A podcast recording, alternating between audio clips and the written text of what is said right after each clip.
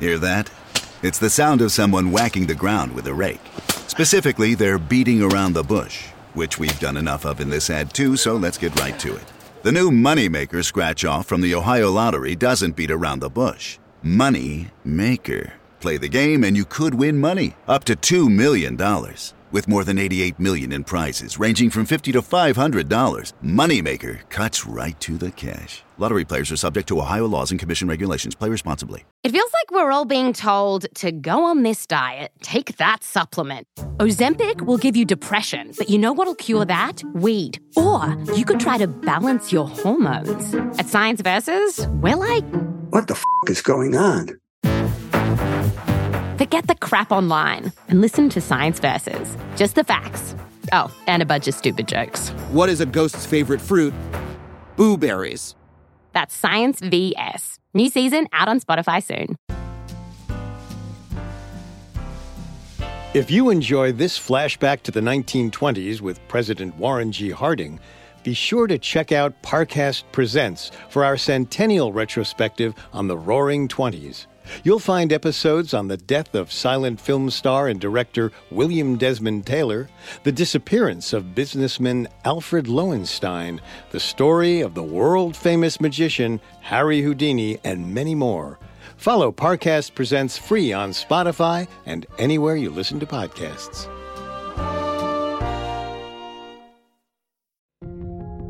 On July 27, 1923, United States President Warren G. Harding went to bed early. The 57 year old was exhausted. He barely made it through his speeches that day and hadn't even gotten out of his car for a scheduled visit to a Seattle Children's Hospital. He fluffed his pillow and laid back. He must be getting old, but his first term as Commander in Chief was still far from over. He had so much work left to do. Thoughts like these often kept Harding awake, but it wasn't stress that prevented him from sleeping well that night. Instead, just a few hours after he drifted off, he was jolted awake by an intense spike of pain in his upper abdomen. Harding sent for his doctors, Charles Sawyer and Joel Boone. Boone believed the pain was a sign that the president had a serious heart problem while Sawyer thought it was all due to a bad plate of crab legs. Harding deferred to Sawyer. Despite Dr. Boone's disapproval, he took the laxatives Dr. Sawyer prescribed. The next day, the president felt better. He was sure the pain and fatigue had just been a simple digestive problem. It was something he had to believe. If it was a heart condition, the prognosis was much worse he couldn't bear to leave the nation rudderless by dying in office. He had to live. Harding's good mood continued until the morning of the 29th. On his way to a hotel in San Francisco, the president suddenly relapsed. His chest felt tight, like it was being crushed in a vice. He was nauseated and sweating profusely. By the time his advisors got him to the hotel room, he looked like he was at death's door his doctors raced to diagnose his illness, the fate of an entire nation resting in their hands. When our bodies fail, we trust doctors to diagnose the problem. But medicine isn't always an exact science. Sometimes it's a guessing game with life or death stakes. This is Medical Mysteries, a Parcast original. I'm Molly. And I'm Richard. Every Tuesday, we'll look at the strangest real life medical cases in history and the experts who raced against the clock to solve them. As we follow these high intensity stories, we'll explore medical research that might solve the puzzle. You can find episodes of Medical Mysteries and all other Parcast originals for free on Spotify or wherever you listen to podcasts. To stream Medical Mysteries for free on Spotify, just open the app and type Medical Mysteries in the search bar. At Parcast, we're grateful for you, our listeners. You allow us to do what we love. Let us know how we're doing. Reach out on Facebook and Instagram at Parcast and Twitter at Parcast Network. This is our first and only episode on the sudden illness that struck President Warren G. Harding during his first term in office in 1923. At the time, doctors believed the 57 year old's symptoms could have been caused by a stroke, but there have been many other medical theories since then. Some people even believe Harding was poisoned. President Warren G. Harding was only elected to one term as U.S. President, but even during that short time, he managed to distinguish himself. In 1923, he planned an expedition that would make him the first president to ever see the Alaskan Territory before it became a state. Later on that same trip, he became the first to visit Canada. Harding loved to travel, and he hoped the long journey would give him time to rest away from the pressures of Washington, D.C. But though he ordered his advisors to keep his schedule leisurely, they packed his trip north with speaking engagements, park dedications, and press events. Even before he embarked on the journey, several observers remarked that 57 year old Harding looked exhausted beyond his years. His attending physician, Dr. Joel T. Boone, believed his fatigue and occasional chest pain were due to an increasingly dangerous heart problem. He recommended the president suspend his trip to Alaska, but Harding was intent on following through on the trek. Despite the president's obstinacy, Boone's warnings proved prescient. Harding frequently became fatigued and struggled to keep his commitments over the following months. In June of that year, while Harding was on his way to Alaska, Senator Frank Willis from Ohio met with him. He brought reams of notes along with an agenda of five important matters he planned to discuss with the president. But Senator Willis only discussed two of the five items before abruptly ending the meeting. When asked why he'd left early, Willis said ruefully, Warren seemed so tired. The next month, Harding was unable to even finish a round of golf, reportedly stopping partway through and skipping ahead to holes 17 and 18 to make it look as if he'd played the entire course. Even so, Harding did his best to grit his teeth through the pain and continue on his tour. After traveling to Canada and Alaska, the president reached Seattle on July 27, 1923. There, he gave several speeches, mostly about his experiences in the Alaskan Territory. At the University of Washington, he even predicted Alaska's eventual statehood. The speech was well received overall, but many spectators noticed the president was gripping the podium tightly and rushing through his remarks. The longer the speech went on, the faster Harding spoke, struggling to maintain his focus. He felt faint and his chest began tightening. At points where he should have paused, he plowed ahead, not even waiting when the audience applauded or laughed. It seemingly took everything in him not to collapse as he exited the stage, and he was barely able to give a quick smile as he walked away. Afterward, President Harding hustled to his car, where he attempted to rest for several hours. His presidential tour was supposed to continue to Portland, Oregon, but Harding was so sick that the event had to be canceled. Instead, he boarded a train to California where he hoped to convalesce for a few days and then continue his travels. But after waking up in pain in the middle of the night, he called his favorite doctor, a man from Ohio named Charles Sawyer. Sawyer was a homeopathic physician who had never received official medical training. Many homeopaths believed that like cured like, or that chemicals that caused symptoms in healthy individuals could cure patients who suffered from diseases with the same symptoms. In other words, a homeopath might prescribe a substance that prompted a healthy person to cough in order to treat a cold. This way of thinking has since been conclusively proven to have no basis in fact or scientific law. Despite Sawyer's flawed methods, he found his way into President Harding's good graces by diagnosing his wife Florence with a floating kidney in 1905. This condition, also called nephroptosis, meant that Florence Harding's kidney dropped into her pelvis when she stood up. Though the exact cause is unknown, It's believed floating kidneys result when the stabilizing muscle surrounding the organ becomes weak or deficient. Most people's floating kidneys remain undiagnosed. They're usually asymptomatic, but for some, they can cause high blood pressure, nausea, and intense pain that moves from the back to the groin. In Mrs. Harding's case, her discomfort was so severe that Sawyer recommended emergency surgery after correctly diagnosing her. The surgeons wired Mrs. Harding's floating kidney in place to relieve her pain. Thereafter, the family trusted Sawyer completely, though better trained doctors often disagreed with his prescriptions. Among the most controversial of these were the frequent purgatives and laxatives to keep President Harding's bowel movements regular.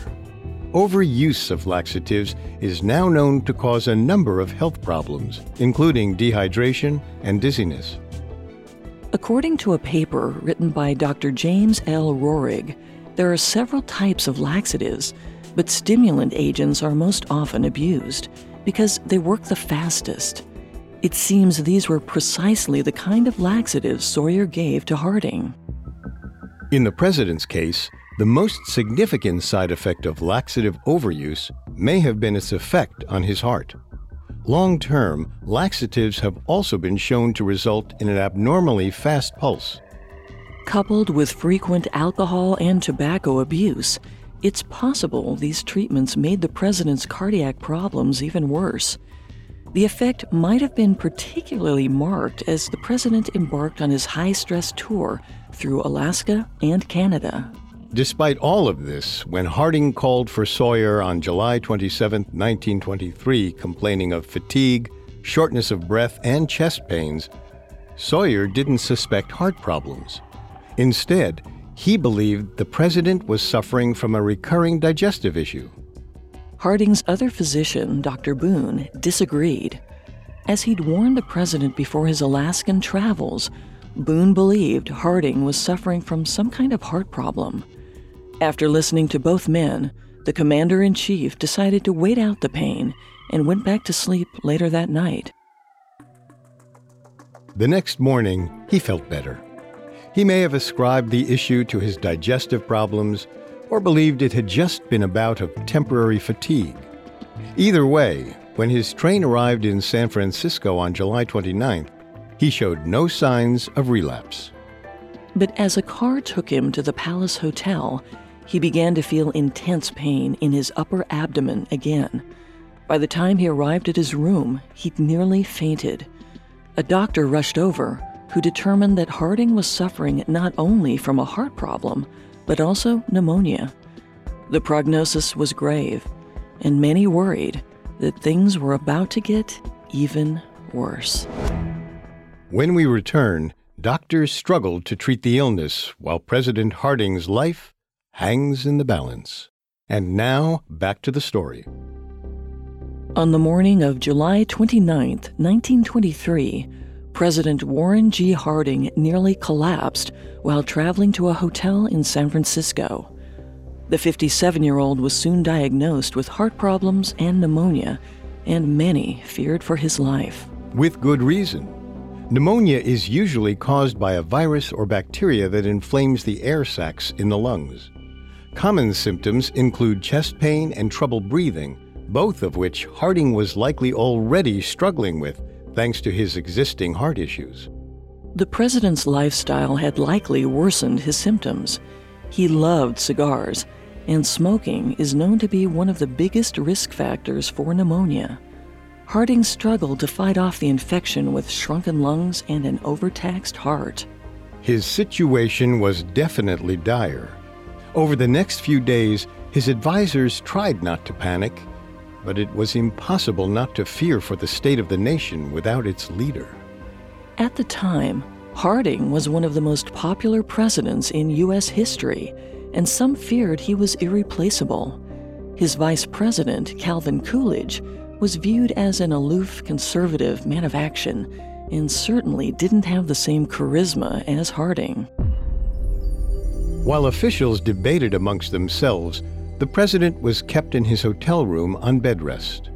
Over the next few days, things looked more promising, and some advisors let go of their worst fears. Doctors effectively treated the president with digitalis, a botanical extract historically prescribed for heart conditions.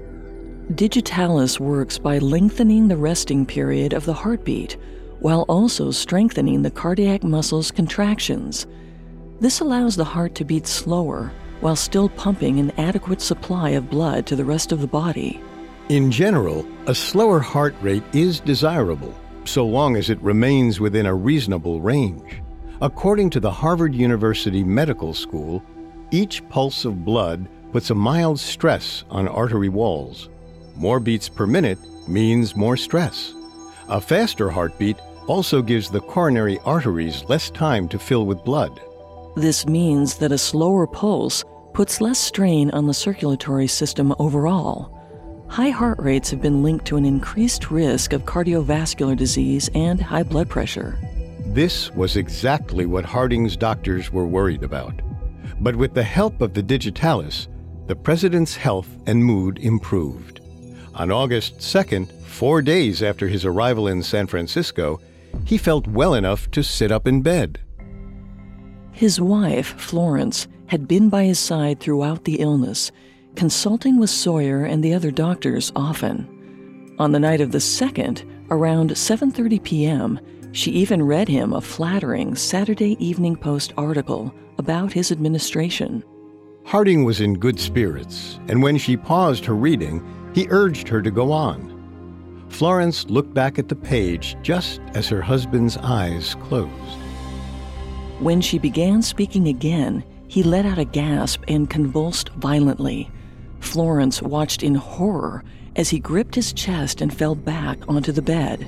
His eyes opened wide for a moment, and then his pupils rolled back. He struggled to breathe for a few more seconds, and then grew still terribly, horribly still. Florence screamed for the doctors. They arrived in moments and tried to revive Harding, but nothing could be done. The president was dead. The pronouncement sparked panic and uproar in the hotel room. As Florence tried to process his death, doctors and advisors argued vehemently about what to do next. The first White House official to arrive at the hotel was Herbert Hoover, Harding's Secretary of Commerce. Upon hearing the news, he ordered someone to find and inform the Vice President, Calvin Coolidge, immediately. It was no easy task. Coolidge was in Vermont visiting his family, and their home had no telephone. It took the nearest messenger several hours to reach the house. A man of few words, Coolidge received the news quietly. He then dressed, said a prayer, and went out to meet the reporters who'd already gathered outside. At 2:47 on the morning of August 3rd, Coolidge was sworn into office by lamplight. Then he cleared out the onlookers and went back to sleep. Just like that, the United States had a new leader, one whom many citizens had rarely heard speak at all. Naturally, it didn't take long for a controversy to emerge. A media firestorm began after Secretary Hoover reported that the president had died of a stroke of cerebral apoplexy. Cerebral apoplexy, which refers to symptoms of a stroke, is often associated with a cerebral hemorrhage, which occurs when the brain tissue bleeds inside the skull. According to the American Heart Association, cerebral hemorrhages are the second most common cause of stroke. This potentially fatal condition results when the brain is deprived of sufficient blood flow, leading to permanent damage. Depending on which areas of the brain are affected, the symptoms and long term effects of a stroke vary. But for the most part, they don't present with the kind of symptoms President Harding experienced. For one thing, symptoms usually begin only minutes before the actual stroke occurs.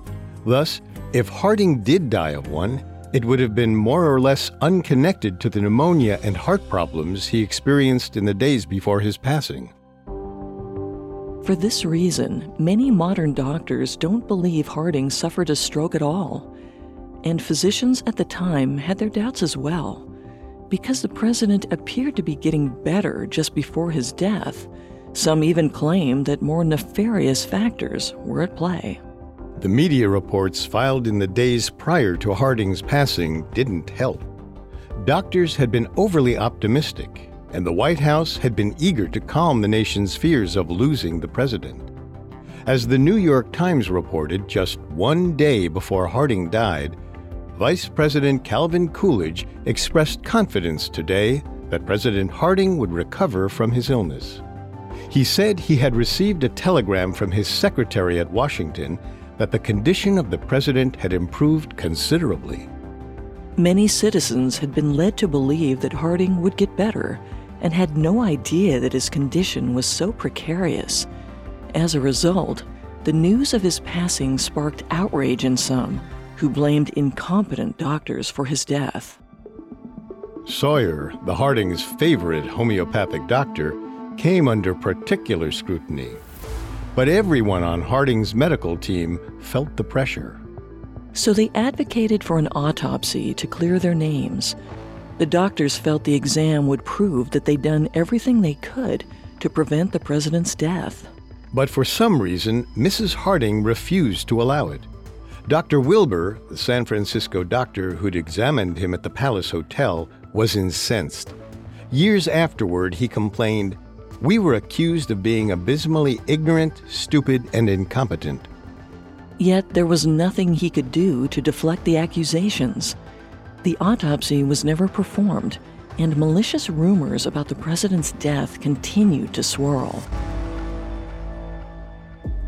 It's possible that Mrs. Harding's refusal was motivated by her religious beliefs, or that rehashing her husband's death through an examination would have been too emotionally painful for her.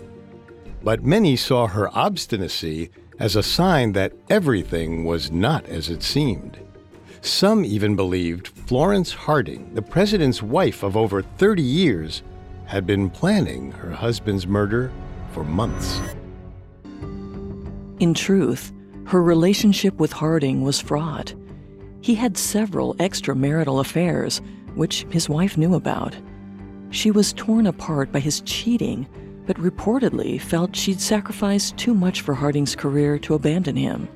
For Harding's part, he knew his wife knew about his affairs, but made little effort to stop them. Florence's only solution was to stick by Warren's side as much as possible to prevent him from cheating on her again. Her constant presence only inflamed suspicions further, as it positioned Florence as a powerful force in the White House during her husband's administration.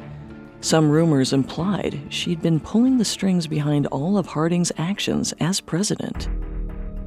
No matter how much Florence denied the gossip, it only increased thanks to a flood of political scandals suddenly coming to light many officials appointed by President Harding were found to be corrupt or incompetent after his death.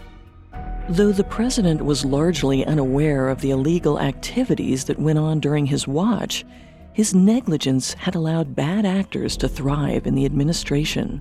The scandals spawned further conspiracy theories, some of which claimed Mrs. Harding had killed her husband out of mercy, to spare his reputation before everything came to light.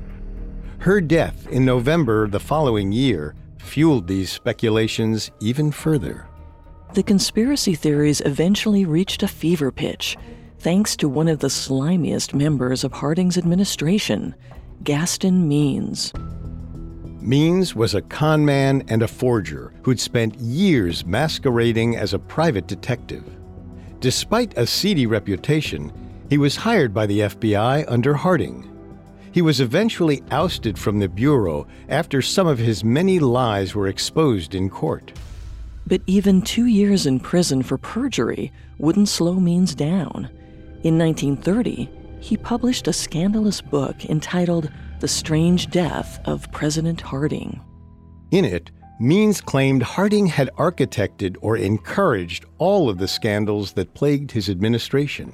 Even more salaciously, Means heavily implied that Mrs. Harding had collaborated with her physician, Charles Sawyer, to poison the president.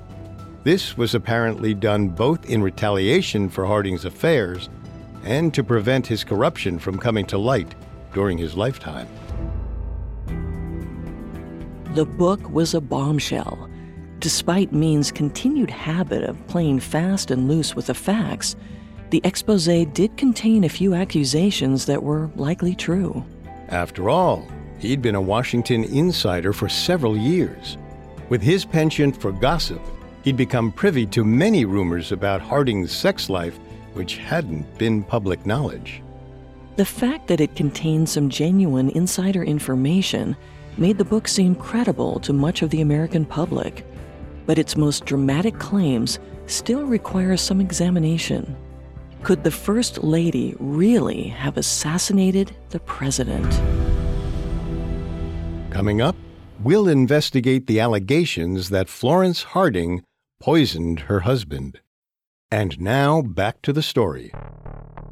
In 1930, seven years after the death of U.S. President Warren G. Harding, a former FBI official named Gaston Means published a salacious expose. Means implied that the 57 year old president hadn't died of natural causes, but had instead been murdered. He insinuated that Harding's wife, Florence, had poisoned the president in collaboration with the family's homeopathic doctor, Charles Sawyer. Means was circumspect, careful to only hint at the poisoning rather than to accuse Florence outright. But the nation caught his meaning all too clearly. The book was a bestseller and made many believe in a secret plot to kill President Harding. But whether there was any truth to Means' claims is up for debate. For the most part, Mrs. Harding's accusers have provided few specifics about the alleged poisoning. For instance, Means never specified which poison Florence allegedly used on her husband. This isn't particularly surprising as there are thousands of chemicals that are toxic to the human body. Still, some poisons are more likely culprits, given the time period and the circumstances of Harding's death. If Sawyer really did conspire with Mrs. Harding, then arsenic may be the most likely candidate. Arsenic is a chemical element commonly found today in car batteries and bullets. Long term exposure, usually through contaminated drinking water, can lead to numbness, abdominal pain, heart disease, and cancer. The poisonous effects of arsenic have been known for thousands of years. In 19th century France, it was even called inheritance powder because it was often employed by rich heirs to kill their parents for their inheritance. But arsenic also has been used for medicinal purposes. Powders made from the element were historically purported to remove blemishes, whiten the skin, and to treat syphilis prior to the discovery of penicillin. In 1878, an arsenic solution was even found to help treat leukemia patients by lowering their amount of white blood cells. Naturally, the toxic effects of the solution were eventually found to outweigh its benefits, but the use of medicinal arsenic continued into the 20th century. And Dr. Sawyer was known to prescribe arsenic to President Harding. It's not known how often he gave it to the president or in what dosage, but if it was administered over a long period, it could have made Harding's existing heart troubles much worse. It could have even caused the issues to begin with. If Sawyer had wanted to, he might have been able to slowly and discreetly make Harding sicker over the course of years. But that would have required long term planning on Sawyer's part. In addition, although Harding did show symptoms which fit with long term arsenic poisoning, he didn't present with all the telltale signs. For example, chronic arsenic exposure is also known to cause a thickening and darkening of one's skin. There's no evidence that Harding experienced either of these. Since there's no record that Sawyer prescribed regular doses of arsenic to Harding, there may not be enough to conclude long term exposure was the cause of the president's death. However, a high dose, given all at once, leading to acute arsenic poisoning, may be more likely. Being odorless and tasteless, arsenic would have made for an ideal fast acting poison. It was also extremely difficult to detect. As Dr. Michael F. Hughes writes, the most visible symptoms of acute arsenic poisoning nausea, vomiting, diarrhea, and abdominal pain could be easily confused with other common diseases at the time, such as cholera and pneumonia. Pneumonia was exactly what Harding was diagnosed with, along with his heart problems. It's certainly conceivable that his physicians made a mistake. If one of the key doctors on the case, Charles Sawyer, had a hand in the poisoning, then his opinion might have held sway over the others. It may have been possible for him to suggest pneumonia to the rest of the medical team early on, and thus succeed in masking the effects of the poison. But this is only conjecture. And while arsenic poisoning fits many of Harding's symptoms, there are other poisons that could have led to his death.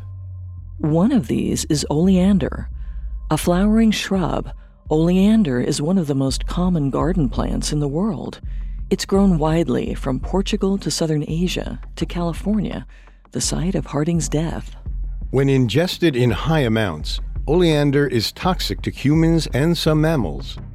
Eating the leaves or sap of the plant can affect the intestines, nervous system, and the heart. Symptoms develop quickly and can vary from nausea and vomiting to abdominal pain, diarrhea, and disrupted heart rate. Often, Oleander causes the heart to race and then drop precipitously, accompanied by stronger than average contractions. This description may sound familiar. The effects of oleander poison have been compared to those of digitalis, the same heart medicine Harding was taking at the time of his death. Ingesting too much oleander can cause the heart's contractions to become too strong. This prevents it from relaxing and can lead to death. An overdose of digitalis can do the same. Though it fits with Harding's symptoms, there are some factors that make oleander poisoning a questionable culprit. For one, it takes an extremely large dose to prove fatal to humans. According to a 1996 paper on oleander toxicity written by Dr. Shannon Langford and Dr. Paul Boor, the human mortality associated with oleander ingestion is generally very low, even in cases of intentional consumption, as in suicide attempts. Oleander has an extremely bitter taste. It's also quick acting, meaning that it couldn't be responsible for Harding's ongoing fatigue, irregular pulse, and other symptoms, which all emerged before August 2nd. An alternative explanation could be that Harding's heart already overtaxed, was pushed over the edge by a moderate dose of oleander or an overdose of digitalis. If, hypothetically, the president was already in poor health, it could mean that only a small amount of poison was required to kill him. This could be why the president appeared to get better, only to pass away while on the mend. Mrs. Harding may have been hoping her husband would die of the heart trouble and was pushed to take drastic action when his condition seemed to improve. And she had access to both oleander and digitalis. But this theory doesn't have much concrete evidence to back it up. There wasn't much reason for Sawyer to help Mrs. Harding kill his boss. He never accepted payment for treating the president, but it brought him great renown and for all the scandal surrounding Harding's administration, nothing ever emerged that suggested Sawyer had a personal animus toward the president. Nothing other than the baseless allegations in Gaston Means' book. And Means' integrity came under attack in an unexpected way after publication. Three years after its release, in 1933, a journalist named May Dixon Thacker came forward claiming she had ghostwritten the book for Means. She also said he'd stiffed her afterward and never gave her a share of the profits. Since he'd already collected the lion's share of the royalties, Means was all too willing to denounce his own book after Thacker came forward. He'd begun another grift anyway.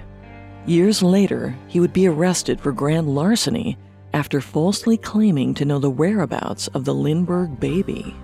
Based on these actions and Means' documented history as a con man, it seems doubtful that he had any real evidence of President Harding's poisoning.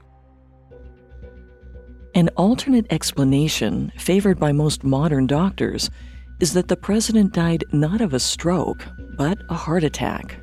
Heart attacks are caused when blood flow to the heart is constricted. This prevents it from pumping oxygenated blood throughout the body, leading to chest pain, fatigue, and sometimes death. These symptoms are consistent with what Harding endured in the days prior to his passing, but it also fits with his established medical history. Years before Harding's death, while he was a senator, doctors diagnosed him with an enlarged heart they told him at the time that the condition would only get worse if he continued his habit of drinking and smoking to excess.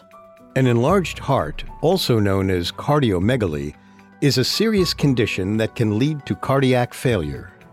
Beginning in 1919, it was diagnosed by taking a chest x ray and measuring the diameter of the heart at its widest point. That measurement was then divided by the width of the rib cage. If the heart was found to be more than half the size of the rib cage, it was classified as enlarged. This condition can result from a variety of diseases and genetic factors. In many cases, doctors are unable to pin down a specific cause, but obesity, tobacco use, high blood pressure, and diabetes can all make the condition worse. Harding was obese and likely suffered from high blood pressure as well. He smoked heavily even after he was diagnosed, straining his heart even further. But his drinking may have been the most significant contributor to his cardiomegaly. In the short term, anyone who drinks alcohol experiences a temporarily heightened heart rate. Over time, alcohol abuse can lead to continuing increases in both heart rate and blood pressure. The increased pressure weakens the heart muscles and can cause them to strain. In Harding's case, his left and right ventricles, the large chambers of the heart, were stretched thin. This type of cardiomegaly is known as dilated cardiomyopathy. Once a heart is sufficiently enlarged, it often requires lifelong management. Meticulous care is essential because the more the heart grows, the less overlap there is between the thin muscle fibers. This makes it more difficult for the fibers to pull on one another to contract the heart. Thus, the muscles must work harder to pump blood through the body. All of this can eventually lead to an irregular heartbeat, chest pain, and heart failure. Outcomes which became increasingly more likely as Harding continued to stress his circulatory system throughout 1923. Considering the president's heart problems were so well documented, it seems odd that the doctors attributed his death to a stroke. But modern cardiac medicine was in its infancy in 1923, and physicians at the time might not have been as familiar with the common signs of a heart attack. The first practical electrocardiograph, used to measure heart rate, had only been invented at the turn of the century, around 1901. Most often, doctors in the early 20th century relied on special watches and stethoscopes to measure a patient's pulse. Diagnostic tools were far more limited than they are today, even for someone like the president with the best technology and facilities available. After all, the American Heart Association wasn't created until 1924, the year after Harding's death.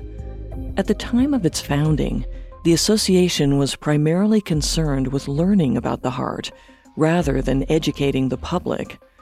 The medical community knew little about cardiac disease, and there weren't many existing treatments for heart conditions.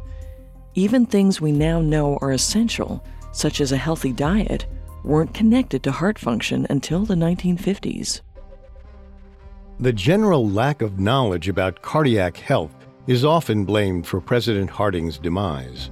It provides a reason for his sudden passing and explains why contemporary doctors likely misidentified his cause of death. Even so, without an autopsy, it's impossible to know for sure whether the president died of a stroke, a heart attack, or something else. And considering the corruption that plagued his administration during his lifetime, it's entirely possible unknown seedy forces were at work behind the scenes. After all, things were never what they seemed with Harding. At first glance, he appeared to be a successful and popular president. But after his passing, scandal after scandal emerged, tainting his legacy. It could be that the biggest scandal, the true cause of his death, remains under wraps to this day.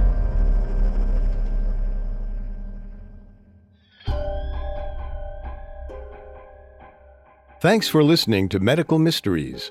For more information on President Harding's death, amongst the many sources we used, we found the article The Strange Death of Warren G. Harding, written by Dr. Howard Markel, extremely helpful to our research. You can find all episodes of Medical Mysteries and all other Parcast originals for free on Spotify. Not only does Spotify already have all of your favorite music, but now Spotify is making it easy for you to enjoy all of your favorite Parcast originals like Medical Mysteries for free from your phone, desktop, or smart speaker. To stream Medical Mysteries on Spotify, just open the app and type Medical Mysteries in the search bar. And don't forget to follow us on Facebook and Instagram at Parcast and Twitter at Parcast Network. We'll see you next time. Medical Mysteries was created by Max Cutler and is a Parcast Studios original. It is executive produced by Max Cutler, sound designed by Andy Waits, with production assistance by Ron Shapiro, Carly Madden, and Joel Stein. This episode of Medical Mysteries was written by Terrell Wells with writing assistance by Kate Gallagher and stars Molly Brandenburg and Richard Rossner.